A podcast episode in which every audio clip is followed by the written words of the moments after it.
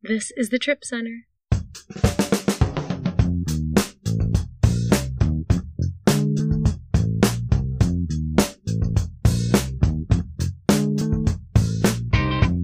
Welcome back to the Trip Center.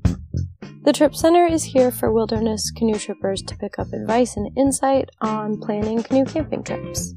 It can seem like a lot of preparation, but we can't let the fear of the unknown keep us from getting outdoors. I'm your host, a canoe trip leader, Katie Tozer. Let's get out there.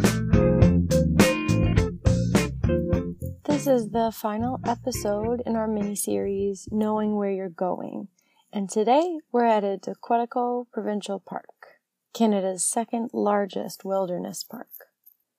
The Quetico was created by the Provincial Parks Act of 1913 when our friend from Voyageurs, Ernest Oberholzer, formed an international partnership with Canada.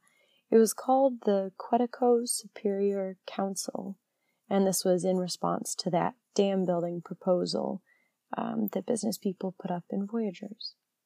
The council's mission was to defend and extend the roadless wilderness area along the boundary waters and to protect and expand the rare public values in Rainy Lake watershed. This council may be where the name Quetico came from, but we're actually not sure about that title. It's not French if you're an American and we're wondering. Before the park was created in 1913, the Quetico was very similar to Voyageurs and the Boundary Waters, part of the Voyageurs Highway, and home to multiple native fishing and hunting tribes long before that. For the first several decades that Quetico Provincial Park was in existence, commercial industries like logging and fishing were still allowed actually until 1971. Today, that is no longer the case, and motors of any kind are actually prohibited from the park. There's just one exception to that, and that's Lac La Croix guides, who can use motors at very specific speeds. The Quetico is the largest of the three parks we're covering at 1.2 million acres with 2,000 wilderness campsites, over 600 lakes. Though it's the largest, it has the fewest backcountry camping visitors. Just about 20,000 people will spend a night here in the Quetico annually, which is a tenth of the visitors the BWCA sees. It's actually open year round for backcountry camping too, so it could definitely have more visitors, but I'm going to be selfish and be grateful that it doesn't.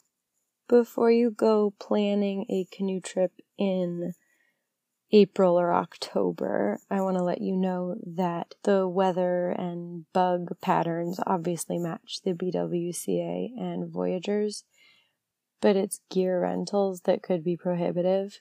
The rental shops close in September, so unless you have your own gear and don't mind cold October nights, I'd still go to the Quetico between May and September.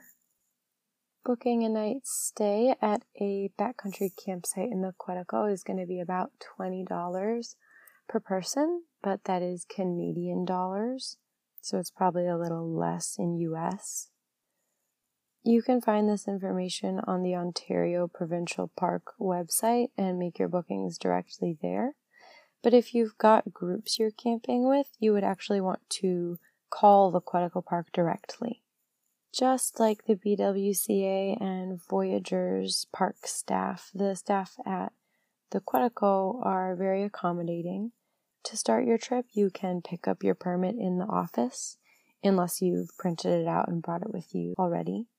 They can also make adjustments to the number of people going or the number of nights you plan to be there in most cases, in case something changes last minute.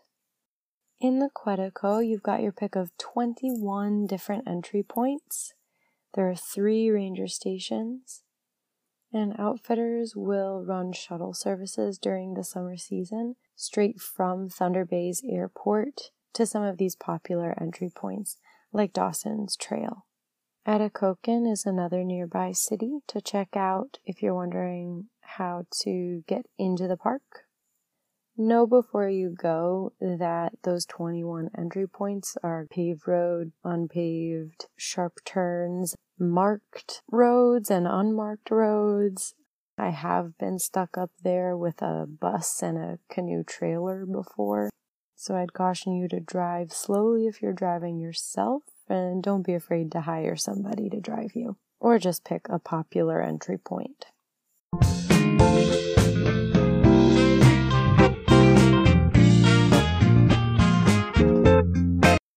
Unlike most American parks, you're not going to find tent pads or plastic toilets anywhere on the Quetico's campsites.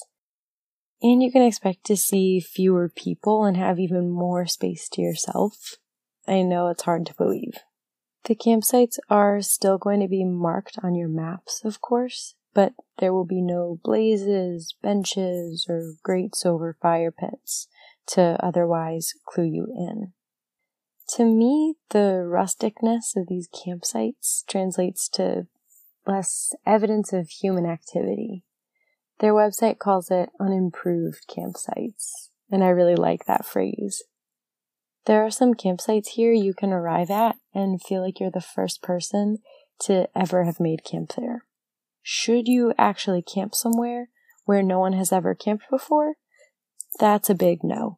That would be called crashing a campsite, and it's not good for the landscape, so it's actually not allowed in any of these three parks. Unless you're caught in a storm or really badly lost, you're probably never going to want to crash a campsite. If you look at the numbers, the Quetico has about the same amount of space as the Boundary Waters does, with the same number of campsites and a tenth of the people visiting. So you should be able to find somewhere to stay. It's not always going to be an Easter egg hunt. And if you're aiming for a fairly relaxed trip where you find your one perfect campsite, paddle out in the morning, paddle back in the afternoon, you're not going to have to worry about picking campsites that much. If you leave your tents up while you're out, no one's going to mess with you.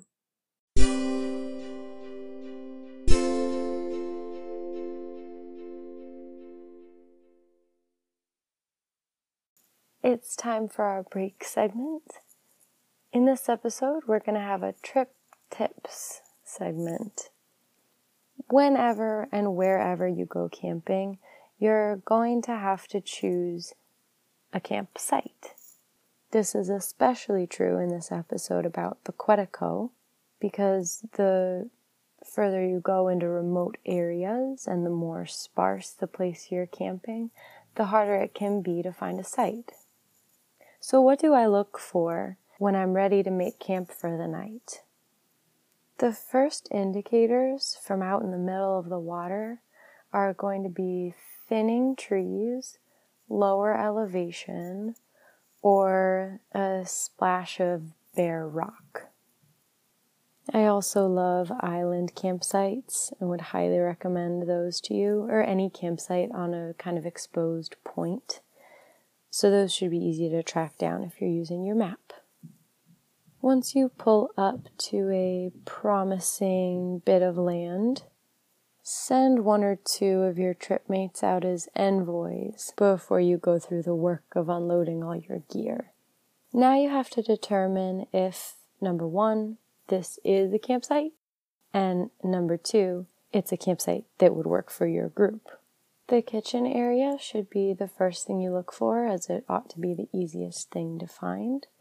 You would see a pile of rocks arranged in a half circle or a three sided rectangle with probably some soot, ash, or blackened rock around that area. Next, head for the trees.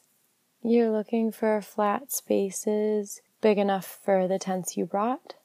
These may all be in one area, they may be scattered throughout the campsite, so take a nice little walk to find them. Once you have, if you're not desperate for a campsite, feel out the flat surface, make sure there are no rocks hidden under there. And if you like the look of those, the last thing you really need to make sure you've got is plenty of firewood. The best campers will try to leave a pile of sticks for the next camper right by the kitchen. But if you haven't lucked out into one of those, just do a quick glance through the woods surrounding your area and see if there's any deadfall you could use to do your cooking. Your group may have some other needs you'll want to consider. Obviously, accessibility is a big one. A lot of these campsites won't work for someone who needs wheelchair access, but you might also be looking for a spot to swim. If you've got a couple hammocks in your group, you might be looking for trees that it'll fit between. If you can check all these things off your list, then you've got your home for the night. Side note, this can be a really fun task for a kid to do if you're bringing any children with you. It's a little bit like house shopping and it gives them this agency so they can feel like they've made the home for the night. That's it for today's trip tip. Thanks for listening.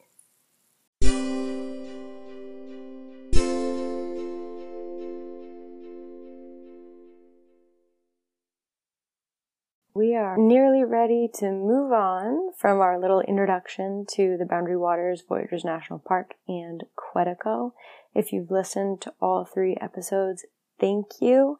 I've got a little wrap up today when you're determining where you're going on your canoe trip, do start by picking a park that matches your group's ambitions and expectations. Set dates, get a permit, and search for flights in the neighboring cities, car rentals if need be. Don't stress about the paddling route yet. I wouldn't even plan a route until later on, and even then, I'd be aware that it could change. Get to know the map around your entry point, feel out the pace of your group, and just get everyone excited. Next time, we'll be digging into gear a little bit. Primarily, we'll talk about personal gear because that you can begin to gather now, months ahead of a summer trip. Have a great week, everyone. Take care out there.